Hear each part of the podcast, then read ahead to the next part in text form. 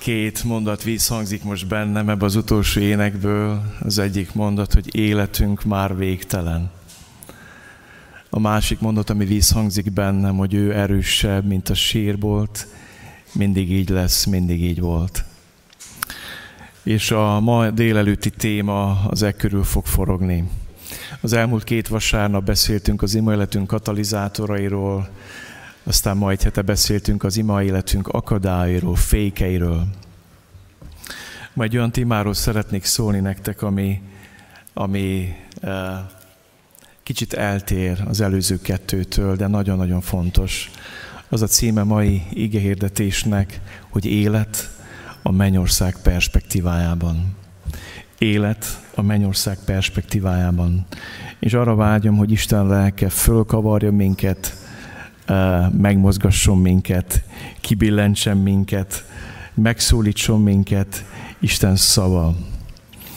Három igért fogok olvasni. Az első az, amit Jézus mondott az ő tanítványainak. Hangsúlyozom, Jézus mondta az ő tanítványainak. Megnézzük azt, hogy nem is akármikor. A másik kettő ige pedig egy nagyon komoly tanítványától származik az Úr Jézusnak, aki ugye nem találkozott vele fizikai értelemben, mint a 12, de elhitte azt, amit Jézus mondott.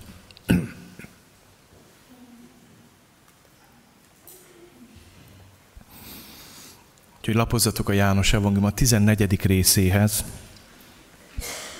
majd a Korintusi második levél negyedik részéhez, és a Filippi levél harmadik részéhez. Az első ige arról szól, hogy Jézus mit mond a tanítványinak, a másik két ige pedig egy olyan tanítványából származik, aki elhitte azt, amit Jézus neki mondott. Ez nagyon-nagyon fontos. Ülve hallgassuk az igét János 14-ből. Ne nyugtalankodjék a ti szívetek, higgyetek Istenben, és higgyetek én bennem. Az én atyám házában sok hajlék van. Ha nem így volna, vajon mondtam volna nektek, hogy elmegyek helyet készíteni a számotokra. És ha majd elmentem és helyet készítettem nektek, ismét eljövök, és magam mellé veszlek titeket, hogy ahol én vagyok, ti is ott legyetek. Ava pedig én megyek, oda tudjátok az utat. Tamás erre így szólt hozzá, Uram, nem tudjuk hova mégy, honnan tudnánk akkor az útat. Jézus így válaszolt, én vagyok az út, az igazság és az élet. Senki sem mehet az atyához, csak én általam. Ha ismernétek engem, ismernétek az én atyámat is. Mostantól fogva ismeritek őt, és látjátok őt. Fülöp így szólt hozzá, Uram, mutasd meg nekünk az atyát is, az elég nekünk. Jézus erre ezt mondta, annyi ide vele vagy, és nem ismertél meg engem, Fülöp, aki engem lát, az látja az atyát. Hogyan mondhatod, mutasd meg nekünk az atyát? Talán nem hiszed, hogy én az atyában vagyok, és az atya én bennem van. Azokat a beszédeket, amiket én mondok nektek, nem önmagamtól mondom. Az atya, aki én bennem van, ő viszi végbe a maga cselekedeteit. Higgyetek nekem, hogy én az atyában vagyok, és az atya én bennem van. Ha pedig másért nem magukért a cselekedetekért, higgyetek. Nézzük meg, mit mond Pálapostól arról, amit Jézus mondott a tanítványainak. A Korintusi második levél, negyedik rész,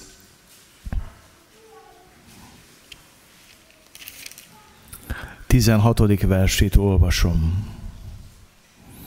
Ezért tehát nem csüggedünk, sőt a külső emberünk megromlik is, a belső emberünk mégis megújul napról napra. Mert mi pillanatnyi könnyű szenvedésünk minden mértéket meghaladó nagy örök dicsőséget szerez nekünk, mivel nem a láthatókra nézzünk, hanem a láthatatlanokra, mert a láthatók ideig valók, a láthatatlanok pedig örökké valók. Tudjuk pedig, hogyha földi sátorunk összeomlik, van Istentől készített hajlékunk, nem kézzel csinált, hanem örökkévaló mennyei házunk. Azért sóhajtozunk ebben a testben, mivel vágyakozunk felülteni rá mennyből való hajlékunkat, ha ugyan nem bizonyulunk felöltözve és mezíteleneknek, mert mi is, akik a sátorban vagyunk, megterhelten sóhajtozunk, mint hogy nem szeretnénk ezt levetni, hanem felölteni rá amaszt, hogy a halandót elnyelje az élet. Isten pedig, aki mindezeket, a, a, Isten pedig, aki minket erre felkészített, a lélek zálogát adta nekünk. Tehát mindenkor bizakodunk, és tudjuk, hogy amíg a testben lakunk, távol lakunk az Úrtól. Mert hitben járunk, nem látásban. De bizakodunk, és inkább szeretnénk elköltözni a testből, és hazaköltözni az Úrhoz. Ezért arra törekszünk, hogy akár itt lakunk még, akár elköltözünk, kedvesek legyünk neki.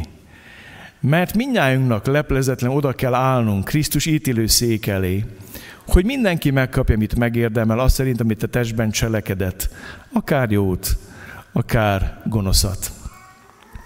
Lapozzatok a Filippi levél harmadik részéhez, és egy hasonló bizonyságot olvasunk Pálapostoltól a 20. és 21. versben. Nekünk pedig a mennyben van polgárjogunk, ahonnan az Úr Jézus Krisztus is várjuk üdvözítő, aki az ő dicsőséges testéhez hasonlóvá változtatja, amit gyarló testünket azzal az erővel, amelyel maga alá vethet mindeneket. Megismétlem. Nekünk pedig a mennyben van polgárjogunk, ahonnan az Úr Jézus Krisztus is várjuk üdvözítőül, aki az ő dicsőséges testéhez hasonlóvá változtatja a mi gyarló testünket azzal az erővel, amelyel maga alá vethet mindeneket.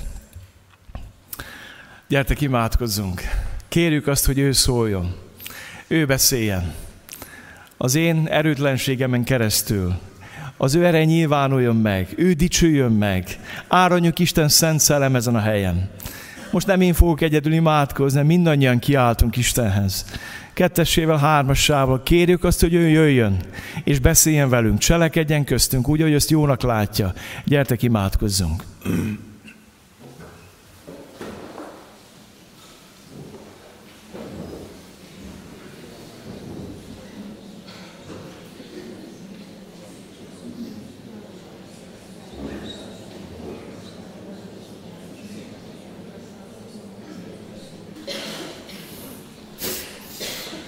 Mi az, ami uh, megmozdította a szívemet, mi az, ami arra késztetett, hogy ezt a témát elővegyem, élet a mennyország perspektívájában. Hamarabb jöttünk haza az apásfűs táborból, és úgy picikét, hát volt bennem egy ilyen elégtelenségérzés, és Keserűség az nem, inkább elégtelenségérzés. Később tudtunk letáborozni, mert elfoglalták a helyünket, körülbelül száz fiatal táborozott azon a völgyön, ahova igyekeztünk, és nem esett jól, úgyhogy helyszínt kellett váltani, szóval sok minden volt. Aztán, amikor megtudta a feleségem, hogy hamarabb hazaérkezek, akkor írt nekem egy SMS-t, hogy ha hazajössz, akkor, akkor menjél be a Magon Jánoshoz, mert lehet, hogy nem várja meg a hétvégét. Úgyhogy péntek reggel bementem hozzá, csütörtök este érkeztünk meg, és, és volt egy nagyon-nagyon meghatározó élményem vele. Míg vártam, hogy beengedjenek a korterembe, azt láttam, hogy így nézi a, a, a plafont, és mint hogyha semmibe révedne. Aztán kijött a, a nővér, megismert, valóban ismerjük egymást, nem tudom, hogy volt itt Isten tisztelete, de nagyon úgy köszönt, mint aki ismer. És uh, ahogy elkezdtem, ahogy bementem, és, és így felé hajoltam, meglátott, akkor úgy, úgy kitisztult a tekintete, és felderült az arca. És mondtam, hogy, hogy úgy örülök, hogy találkozhatunk, és hogy, hogy láthatlak téged, és, és mondta, hogy Sámuel félek. És rengeteg szenvedésen ment át az ember. Nehéz felsorolni a betegségének a számát, hogy mennyiféle betegségtől szenved. És aztán elővettük az égét, és beszélgettünk arról, hogy Jézus a jó pásztor, aki életét adta a bárányaért. Ő az a pásztor, akinek ott vagy a karréban János. A betegségeddel együtt az övé vagy. És megígérte neked azt, hogy senki ki nem ragadhat az ő kezéből. Senki, senki és hogy ő át fog téged segíteni, magához fog venni, karréba fog téged venni. És hogy az égét kezdtem mondani, neki kezdett, hogy kiderülni az arca, kezdett kiengedni, és mondta, hogy szeretné imádkozni. És tele volt a szíve, csordultig hálával, áldott az Istent, a bűnbocsánatért, a szabadításért, a szeretetért. Hogy imájának a vége az volt, hogy Uram, nem tudok már többet mondani, csak annyit tudok mondani, hogy nagyon szeretlek téged. Délután egy kis csapat bement még hozzá aznap, velük is találkozott. Aztán tegnap is próbáltam vele beszélgetni, bementem hozzá tegnap is. Akkor olyan mély altatásban volt, hogy akár hogy simogattam a kezét, meg szólítgattam, nem ébredt föl. Ma úgy hallom, hogy magén magához tért. Ott van egy testvérünk az élet és a halál küszöbén. És akkor bemész egy ilyen helyre, akkor mit sem ér az, mit sem ér az, hogy mi van ezen a földön. Egy dolog számít, hogy mit mondott Isten a Bibliában. De aztán hallgatjátok a híreket, és halljuk azt, hogy 40, több mint 40 ember meghalt egy híd leszakadásában Genovában, vagy Genovában, nem tudom, hogy helyes, és uh, uh, 40, több mint 40 ember élete úgy pillanatok alatt véget ért. Mentek az autójukkal, mint ahogy sokan jöttetek ma ide. Aztán hadd mondjuk egy harmadik történetet, beszámoltam már nektek az öcsém helyzetéről, hadd mondjam el a végét is. Sikeresen megmászta azt a kitűzött csúcsot, 7100 valány méteres magas csúcsot, de nem ez a lényeg. Ott járt a halál szájába. 40 percet egy gletszer hasadék szélén kapaszkodott, várva azt, hogy valaki kimentse, és kimentették. Aztán azt is elmondta a beszámolójában, hogy volt egy turista, aki azt kérte tőle, hogy a 6100 méteren levő táborban, vagy sátorban, mert ott fennhagyta a sátrát, kis élelmiszerrel, hadd tehesse be ő is a cuccait, hogy ne kelljen le meg visszacipelni az élelmiszer, és az öcsém megengedte neki. Egy ezer idegen ember. És az ember meghalt. Elsodort a lavina. Voltak többszörös hópárdusz díjas emberek, akik meghaltak. Három ember halt meg ebben a táborban. És tudjátok, mikor úgy, úgy rátelepszik ez a sok történet, akkor hogy elgondolkozol dolgokon. És az első dolog, amin elgondolkozom, hogy vajon minket hív embereket, keresztényeket valóban éltette az örök élet reménysége, és valóban a mennyország perspektívájából látjuk a mi föld életünket. Ezért azért fontos, ezért azért nagyon fontos ma beszélnem nektek és tanítanom, mert a, a nyugati civilizáció az alapvetően materialista civilizáció. Az, hogy új pogány civilizációvá kezd válni, az annak köszönhető, hogy kezd kiégni, kezd rádöbbenni az, hogy mindaz, amit remélt a pénztől, a megfogható dolgoktól, az anyagi jóléttől, a kényelemtől, a nagyobb háztól, a jobb autótól, a felesleges luxustól, az nem hozta be az elvárt eredményeket. És van most egy nagyon nagy vákum az emberekben a szellemvilág felé.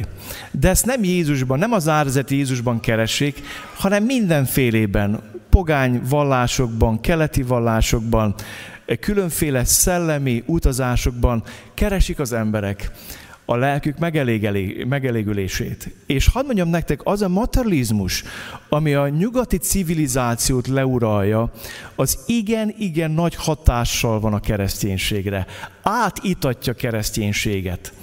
A materializmus, ami átítatja kereszténységet, az kialakított egy különleges kereszténységet, amit úgy hívok, hogy életmód, vagy ezt már sokszor hallottátok, wellness kereszténység. Mit jelent a wellness, vagy az életmód kereszténység? Nem találtuk meg teljesen a számításainkat az anyagvilágban, de szükség van Istenre, mint kapaszkodóra, hogy jobbá tegye a föld életünket. Az életmód kereszténység az nem a pers- mennyország perspektívából látja föld életet, hanem egy perspektívája van a földi élet, amibe behívja Istent, hogy javítson rajta. Gyere Jézushoz, mert jobb lesz a házasságot. Gyere Jézushoz, mert konfliktusobb, mentesebb lesz az életed. Gyere Jézushoz, mert gondoskodni fog rólad. Gyere Jézushoz, mert ő meg fog téged gyógyítani. Sebben gyógyultunk meg, békesség büntetése rajta volt, és minden betegségedből ki fog gyógyítani ami részben igaz, hogy sok betegségből meg tud Isten gyógyítani, főleg olyanoktól, amiknek pszichés alapja van. A pszichoszomatikus betegségből ki tud Isten hozni, és ki is hoz, már a meg, pusztán a megtéréssel.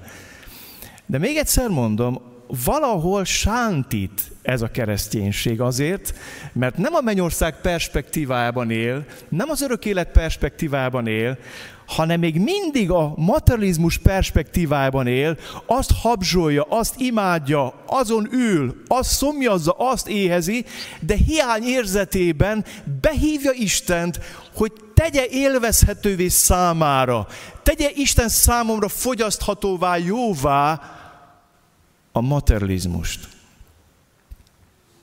És hadd mondjam nektek, a Biblia ezt a fajta kereszténységet nem ismeri, pontosabban ezt a kereszténységet álkereszténységnek hívja akiknek Istenük ő hasuk, a kicsapongásra használják a dolgaikat. Tehát a Biblia nagyon keményen beszél. Akkor is voltak olyan keresztények, akik materialisták voltak, de nagyon keményen fette Isten igéje az ilyen embereket az apostolok által. Éppen ezért elközt mondjam nektek, hogy a ma ége hirdetés az ebből szeretne kihozni és kigyógyítani. A materialista életmód kereszténységtől szeretne elvinni téged a Krisztus követő, hitvaló keresztjénig, aki a mennyország perspektívában éli az életét. Nem szeretnék bántani semmilyen szerzetesi mozgalmat. Amit most olvasok, az nem egy minősítés, de Richard Wumrand, vagy Richard Wumrand idéz, beszél egy tiszterci apátról, akivel interjút készítettek az olasz televízióban. A riporter különösen ciszterciek csendes, elvonult életvitele érdekelte. Megkérdezte át az apátot, és mi lenne, ha élete végén rájönne, hogy mégis az ateizmus az igaz, és nincs Isten. Mi lenne akkor? Erre az apát így válaszolt. A szentség, a csend és az áldozat önmagukban is gyönyörűek, még a jutalom ígérete nélkül is akkor is azt mondanám, hogy jól töltöttem az életemet. Az élet értelmére vonatkozó meglátások közül kevés gyakorolt ilyen nagy hatás saját szenvedésről folytatott elmékedéseimre. Az apát válaszából legelőször egy felületes, romantikus dicsvényt éreztem, de aztán valami piszkálni kezdett, valami nem stimmelt. Először nem tudtam kitapintani, aztán a nagy keresztény szenvedőhöz, Pál apostolhoz fordultam, és megdöbbentem azon, mekkora szakadék táton közte és az apát között. Pál homlok egyenest ellenkező választ adott a riporternek erre a kérdésére. A riporter azt kérdezte, mi van, ha kiderül, hogy az élete egy hazugságon alapul, és nincs is Isten? Az apát válasza végleg az volt, akkor is jó és nemes életet éltem. Pál az 1 Korintus 15-19-ben adta meg a válaszát. Ha csak ebben az életben reménykedünk Krisztusban, minden embernél nyomorultabbak vagyunk. Ez teljes mértékben ellentéte az apát válaszának. Miért nem értett egyet Pál a szerzetessel? Miért nem mondta azt, még ha Krisztus nem is támad fel a halálból, sőt, hogyha még nincs is Isten, akkor is jó dolog szeretetteljes, fárdozó, áldozatos és szenvedő életet élni. Miért nem mondta azt, hogy még feltámadás jutalma nélkül sem vagyunk szánomra méltók? Miért mondta helyette azt, ha a Krisztusba vetett reménységünk a végén hamisnak bizonyul, akkor mindenki másnál sokkal inkább szállandóbbak vagyunk. Na ez a tét. Ez a kérdés, kedveseim, hogy nekünk van örök életreménységünk? A mennyország perspektívából nézzük a föld életet? És az a három ég, amit felolvastam ma délelőtt, nem tudom, észrevettétek, hogy ezeket általában temetésen szoktuk olvasni. Ugye? Mind a hármat orvézésig olvasjuk temetéseken, mert hát olyan jó, vigasztaló. Vigasztaljuk azt, akinek a, ha, a szerette elment, meghalt, hogy legyen nyugodt, majd felölte dicsőséges testet, Isten készített számára hajlékot, berendezkedünk egy gyász üzemmódra, és akkor várjuk, hogy jön a lelkipásztos, mit olvasson? János 14, 2 Korintus 4, Filippi 3, Megvannak az ígék, a, a sémáink. És várjuk, hogy jöjjön és vigasztaljon minket, mert most erre van szükségünk, csak van egy gond, kedveseim. Ezek az ígék nem temetésre íródtak. Ezek az égék elsősorban nem gyászoló családoknak íródtak, hanem a mindennapi életet élő keresztjének számára íródtak.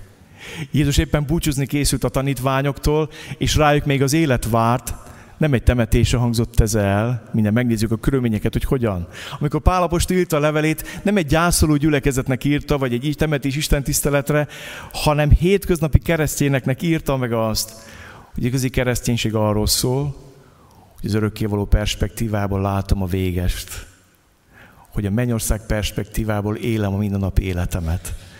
És ha valamire van nagyon nagy szükségünk van, drága testvéreim, a mennyország perspektívája. Ha Jánosra gondolok, ha az öcsémre gondolok, ha ezekre az emberekre gondolok, akiket a, ott vannak, ott voltak a halál torkában, vagy meghaltak, vagy most haldoklik, akkor nem tudok más tenni, mint hívni benneteket arra, hogy gyertek, igazítsuk a szívünket az Isten szavához. Mert a Bibliában, amikor Jézus meghív minket az ő követésére, akkor nem azt mondja, hogy minden oké okay lesz, minden jobb lesz, minden szebb lesz, minden könnyebb lesz. Azt mondja, hogy fenekestől fel fog fordulni az életed. Fenekestől fel fognak fordulni a kapcsolataid, meg fog változni a bűnhöz való viszonyulásod, meg fog változni a pénzhez való viszonyulásod, meg fog változni a világértékhez való viszonyulásod, meg fognak változni a kapcsolataid, némely kapcsolatot le kell zárnod, be kell fejezned, mert Isten szemében lázadás, némeket újra kell kezdened, bocsánatot kell kérned, rendezned kell dolgokat, fenekestől fel fog fordulni az életed. Mikor a gazdag ifjú Jézus azt mondta, hogy jó, mester, mit tegyek, hogy elnyem az örök életet, és tényleg, képzeljétek, egy, egy materialista ember, egy gazdag ember számolt az örökkévaló perspektívájával. És oda ment Jézus, mondd meg, hogy mit csináljak. És Jézus azt mondta végül, hogy tudod mit, akkor eladod a vagyonod, szétosztod a szegényeknek, jössz utánam, és kincsed lesz a mennybe. Ez nem wellness kereszténység. Ez nem életmód kereszténység. Ez radikális Krisztus követés, ahol Jézus úrként lép fel az életembe, és meghív engem arra, hogy azzal az országgal számolva, amit ő készít, ami van, azzal az országgal számolva rendezzem át a föld életemet. És ma erre hív az Isten. Nem csak arra, hogy jusson eszedbe, hogy van mennyország, és hát készüljünk, mert, mert egyszer valamikor talán mi is meghalunk. Nem. Az igen nem Magon Jánosnak szól a kórház, hogy nagyon jól tudja, hogy merre tart, és ott van egy Úr és karéban. Ezek az igék ma nekem szólnak, és neked szólnak, hogy változtassuk meg a földértről való gondolkodásunkat a mennyország távlatából kezdjük el nézni. Egy egészen más perspektívából, mert ha ez megtörténik, radikálisan meg fog változni az életünk. Erről szeretnék ma nektek szólni, ezeknek az igéknek az alapján. Az első igével kezdjük. Az első ig az egy hagyaték. Az Úr Jézusnak két hagyatéka is volt. Nem volt még a földön egy olyan ember, aki, hogy mondjam, egyszer halt volna meg. Olyan emberek voltak, akik kétszer meghaltak, akiket Jézus föltámasztott, és utána megint meghaltak. De olyan ember nem volt a világon, csak Jézus Krisztus az Isten fia, aki egyszer halt meg, és egyszer támad fel az örökké valóságra. Ez egy nagyon fontos axióm a mai történetben. Az Isten fia eljön a mennyből, emberré lesz, Mária anya mélyén keresztül, Dávid vérvonalán keresztül magára veszi a fizikai emberi testet, a végtelen teremtő Isten, az íge testé lesz magára veszi, és belép a mi véges világunkba, magára veszi a romlandóságot, az elmúlást, a gyengeséget, a betegséget, a szenvedést, olyan teste lesz, mint nekem és neked, ebben a testben tiszta, szent és ártatlan életet él, és erre a testre veszi rá a világ összes bűnét. És válik bűnné ott a Golgotai kereszten. Aki bűn nem ismert, bűnné tette értünk, hogy mi Isten igazsága legyünk ő benne. És akkor bűnné lesz a világért, a kereszt az egyetlen bűn megsemmisítő hely. A kereszt az egyetlen hely, ahol meg lehet tisztulni a bűntől. A veszélyes hulladék megsemmisítő helye a világ mindenségnek, az a Golgotai kereszt. Minden bűnnek, még egyszer mondom, a paráznaság bűnének is, Sokan azt hiszik, hogy a házasság megszenteli a paráznasságot. Nem. Nem. Nem. Sehol nem ír a Biblia, hogyha valaki parázna életet él, akkor a házasság majd jóvá teszi azt. Nem teszi jóvá. Egy dolog teszi jóvá a bűnt Jézus vére. Az ő Golgotai keresztje. Ez mossa le. Minden bűnt ez most le. Nincs más. Nincs más. Most ez a Jézus eljön, meghal a Golgotai kereszten, értem és érted, harmadnapon feltámad, és úgy támad, hogy soha többet nem hal meg. Mert amikor ő feltámad, akkor egy olyan új teremtés vett a kezdetét, amire mi mindannyian vágyunk. Az első Ádámban mindannyian meghaltunk, a második Ádámban mindannyian életre kelünk. És a Golgotai kereszt után a feltámadásban Jézus feltámadása egy új teremtés kezdete. És Jézus másként megy a mennybe, mint jött. Test nélkül jött, és testtel ment vissza. Ez egy akkora titok és misztérium a kereszténységnek, hogy a mindenható Isten, a testélet íge, a logosz, a szó, ami teremtett eljön ebbe a világban, magára veszi mi testünket, meghal értünk, bűnként, bűnként és átonként a keresztfán, aztán feltámad dicsőségesen, és soha többet nem zuhan vissza a halálba, hanem fölmegy a mennybe az Isten jobbjára. Igen, egy új teremtés kezdete. Egy új teremtés kezdete. Olyan erők szabadultak el ott a sírnál, hogy az őrök halára váltak, elájultak, a, a földrestek, megrendült a föld. Teremtő erő történt. Egy új teremtés vette kezdetét Jézus feltámadásával. Most ez a valaki akar velünk ma beszélni. És ennek a Jézusnak volt két hagyaték. Az egyik hagyatéka a halála előtt, a másik hagyatéka, hogy öröksége a feltámadása után. A halál előtt a János 13-tól 16-ig, 17-ig le van írva, hogy mit hagyott a tanítványokra egy nagy-nagy hagyaték, egy nagy-nagy örökség. Aztán van egy másik hagyaték a Jézusnak, feltámadás után, miért a mennybe menne, akkor megint hagy rá a tanítványokra valamit. Két örökség, két szellemi hagyaték, halála előtt, feltámadás után, mennybe menet előtt. Ilyet csak Jézus tudott csinálni. Hadd szóljak egy picit ezekre a hagyatékokra, és akkor rátérek konkrétan erre a témára. Az első hagyaték, Ban Jézus nagy érdekes dolgokat csinál. Megmossa a tanítványok lábát, és arról beszél, hogy szeretném rátok hagyni azt, hogy ti az én tanítványom nem uralkodtok egymáson, hanem szolgáltok egymás felé. A másik hagyaték, új parancsot adok nektek, hogy egymást szeressétek. Ebben eddig semmi új nincsen. Ezt már az Ószövetségben is megmondta, hogy szeres fele barátodat, mint magadat. Innen jön az új, ahogyan én szerettelek titeket, úgy szeressétek ti is egymást. Na ez az új. Tehát egy új szokásrend, szolgáló élet, egy új parancsolat, úgy szeressük egymást, ahogy Krisztus szeretett minket. A harmadik, amivel ma foglalkozunk, egy új hely ígérete. Ne nyugtalankodjék a ti szívetek, ne féljen, bízatok Istenben, bízatok én bennem. Az én atyám házában sok lakóhely van. Elmegyek, hogy helyet készítsek nektek. Egy új helyet ígér Jézus.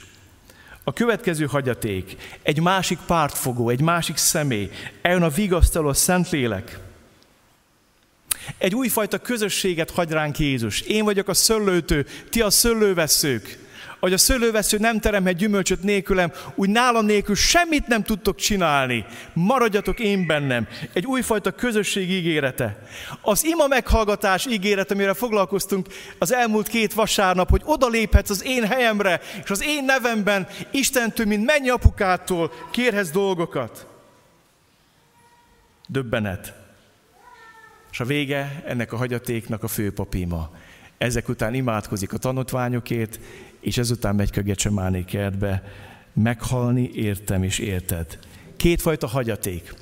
A másik hagyaték így szól, nekem adatott minden hatalom, Menjen és földön, menjetek el és tejetek tanítványa minden népet. Nem tudom, észrevettétek, a halála előtti hagyaték vagy örökség az a tanítványi közösségről és a tanítványi közösségnek szól. A szentlek ígérete, az ima meghallgatás ígérete, a pártfogó ígérete, a mennyország ígérete, a szolgáló élet ígérete, az új parancsolat ígérete, az mind a tanítványnak a belső életéről szól, a gyülekezet tanítványi közösségéről szól.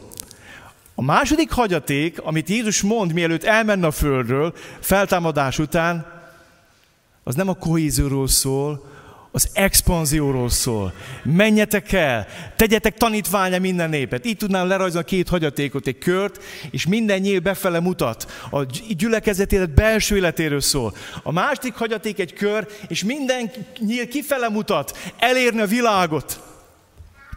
Mind a kettőre nagyon nagy szükség van. Mind a kettő nagyon fontos.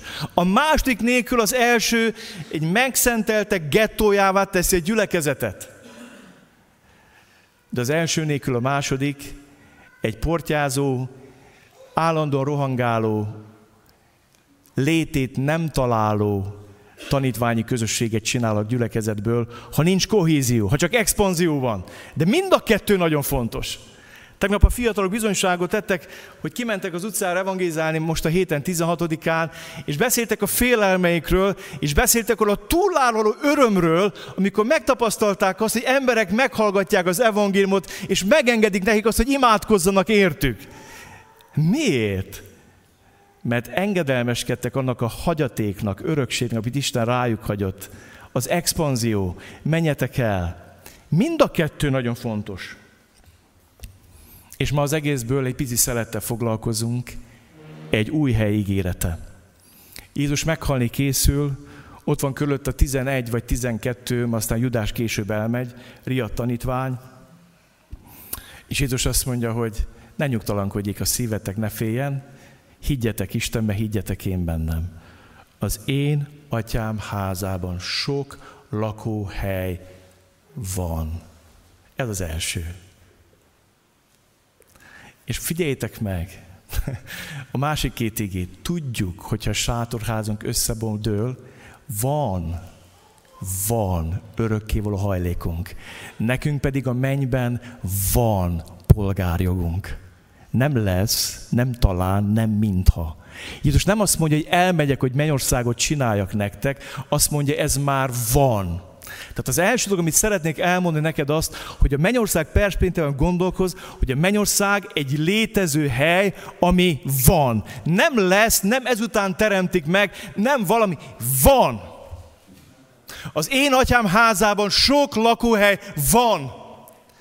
És ezt el kell dönted, hogy Jézus tanítványaként te ezt elhiszed, és megkapaszkodsz ebben, mint Pál. Tudjuk, hogy van örökkévaló hajlékunk, mennyi polgárjogunk van, ugyanazokat a szavakat használja Pál. Érdekes, ez van. Akkor mi a szerep az egészben Jézusnak? Tudjátok, hogy mi? Nem azt mondja, hogy elmegyek, hogy csináljak nektek mennyországot. Azt mondja, ez van, azért megyek, hogy ott helyet készítsek nektek. Azt kell mondjam nektek, Jézus, ami mennyei szállás foglalunk. Ámen? Olyan sokan vagyunk úgy, hogy mentek nyaralni, és akkor nézitek az interneten, hogy hol van olcsóbb szállás, és le kell foglalni. Ha nem foglalod le, akkor az előbb-utóbb elkél. Főleg előidényben, akkor olcsóbb, és akkor hamar elmennek a helyek, aztán húznak, és ott mindenféle az internet, hogy már csak utolsó lakás, legjobb ajánlat. Ismerős, nem?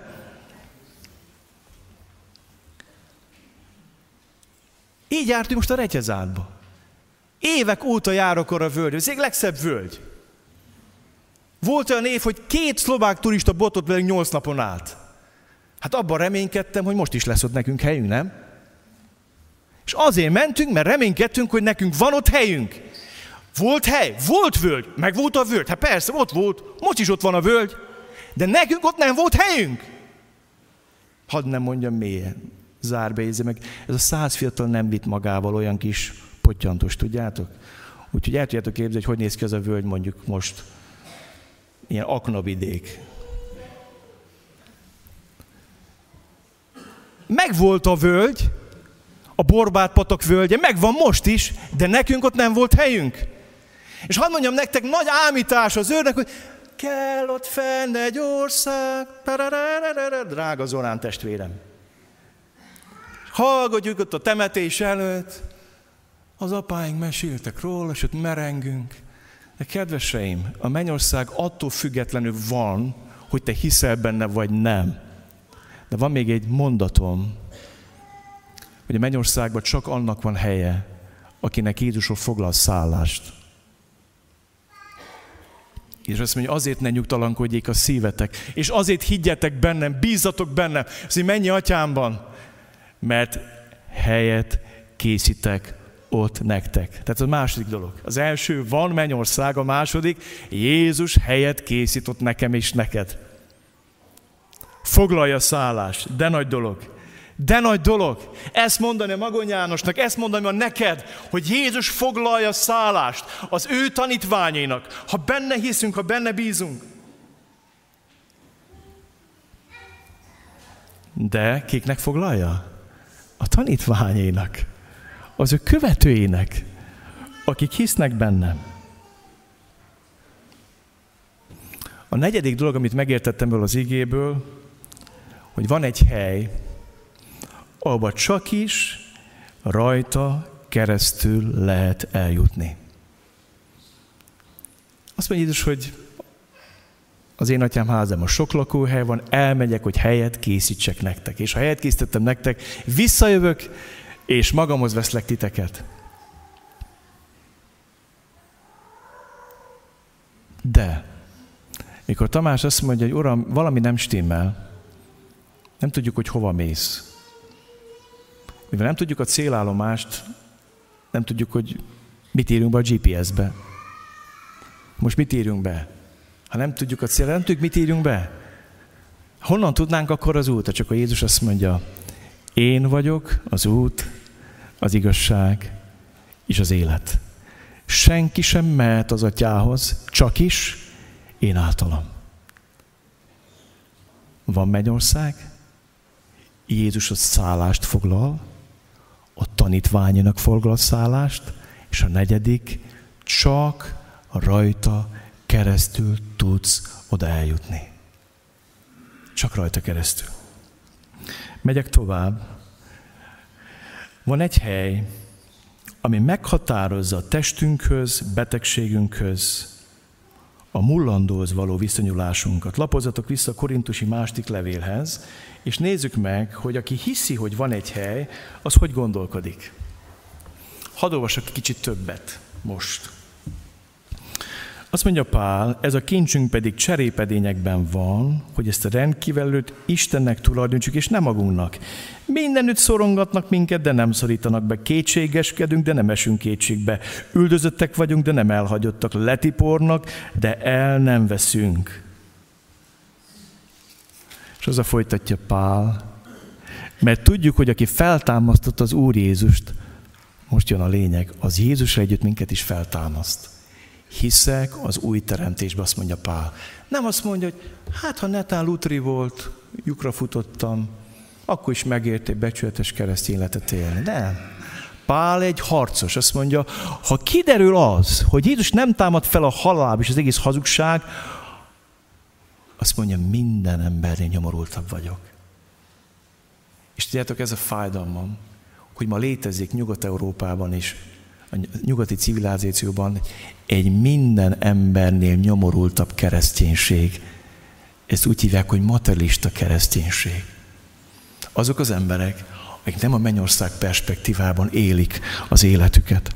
És azt mondja Pál, tudjuk, hogy aki feltámasztott az Úr Jézus, az Jézus együtt minket is feltámaszt, és maga elállít veletek együtt. Ezért tehát nem csüggedünk. Sőt, ha külső emberünk megromlik is, a belső emberünk mégis megújul napról napra. Mert mi pillanatnyi könnyű szenvedésünk minden mértéket meghaladó nagy örök dicsőséget szereznékünk, mivel nem a láthatókra nézünk, hanem a láthatatlanokra, mert a láthatók ideig valók, a láthatatlanok pedig örökké valók. Tudjuk pedig, hogy a földi sátorházunk összeomlik, van Istentől készített hajlékunk. Van egy hely, ami teljesen megváltoztatja a testedhez, a betegségeidhez, a mulandóhoz való viszonyulásodat. Van egy hely, az Isten ország, a mennyország, ami teljesen megváltoztatja a pénzhez való viszonyulásodat. Teljesen megváltoztatja az emberi kapcsolatokhoz való viszonyulásodat. Teljesen.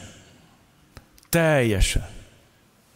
A lényegtelent lesöpri az asztalról, és igazán a lényegesre fog fogsz koncentrálni. Butaságon nem fogod emészteni, emészteni magad. Nem fogsz cirkuszolni minden kicsinyes dolgok miatt a férjeddel vagy a feleségeddel.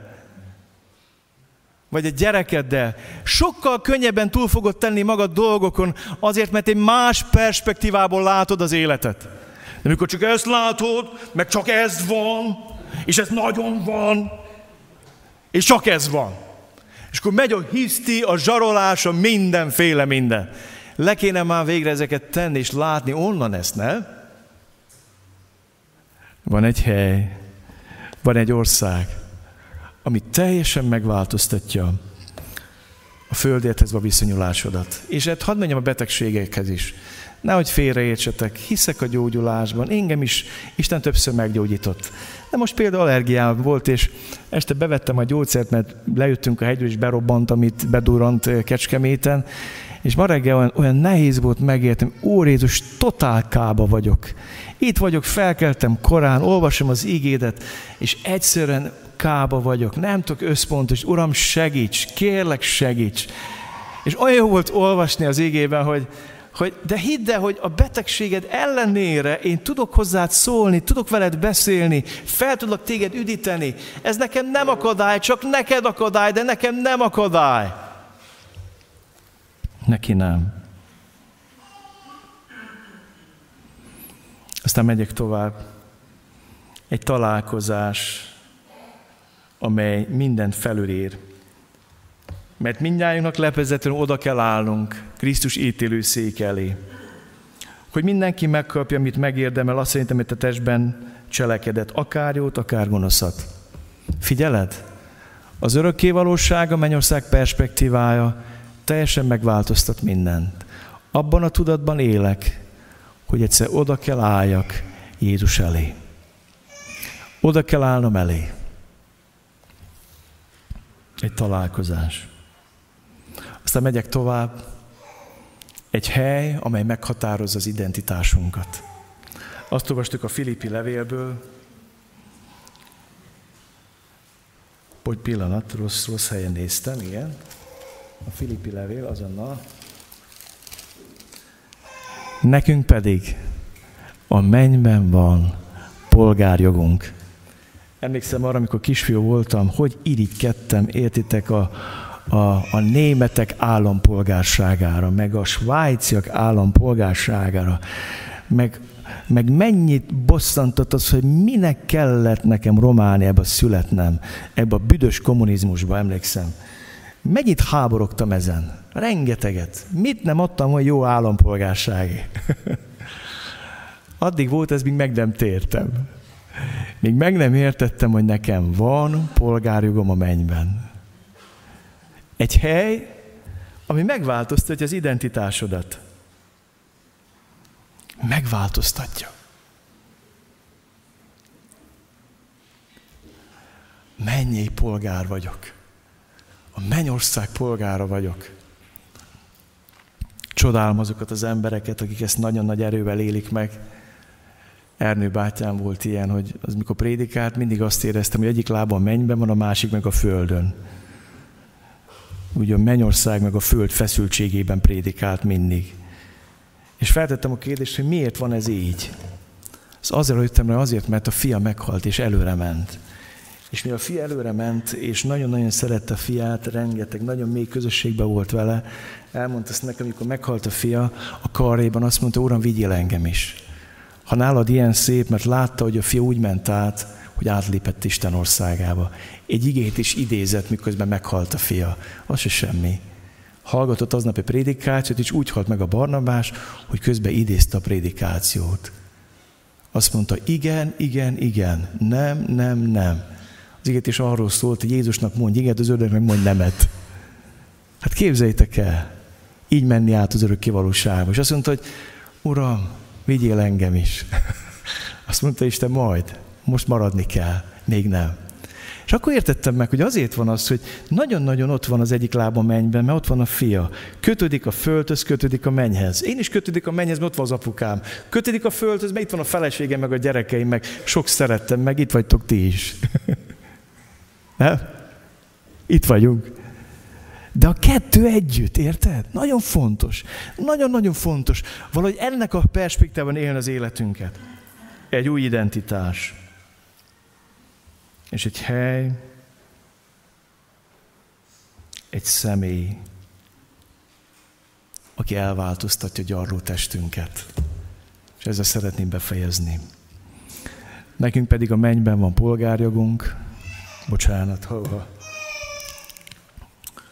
ahonnan az Úr Jézus Krisztust is várjuk üdvözítőül, a között dicsőséges testéhez hasonlóan változtatja a mi gyarló testünket, azzal az erővel, amelyel maga alá vethet mindeneket. Van egy hely, ahol elment Jézus szállást foglalni nekem. Van egy hely, onnan vissza fog jönni értem. És van egy személy, Jézus, aki az új teremtés első zsengés kezdete. El fogja változtatni az én gyarló testemet az ő dicsőséges testéhez. Kedveseim, ez nem wellness kereszténység. Nem. Nem. Ez hitvalló, Krisztus követő kereszténység.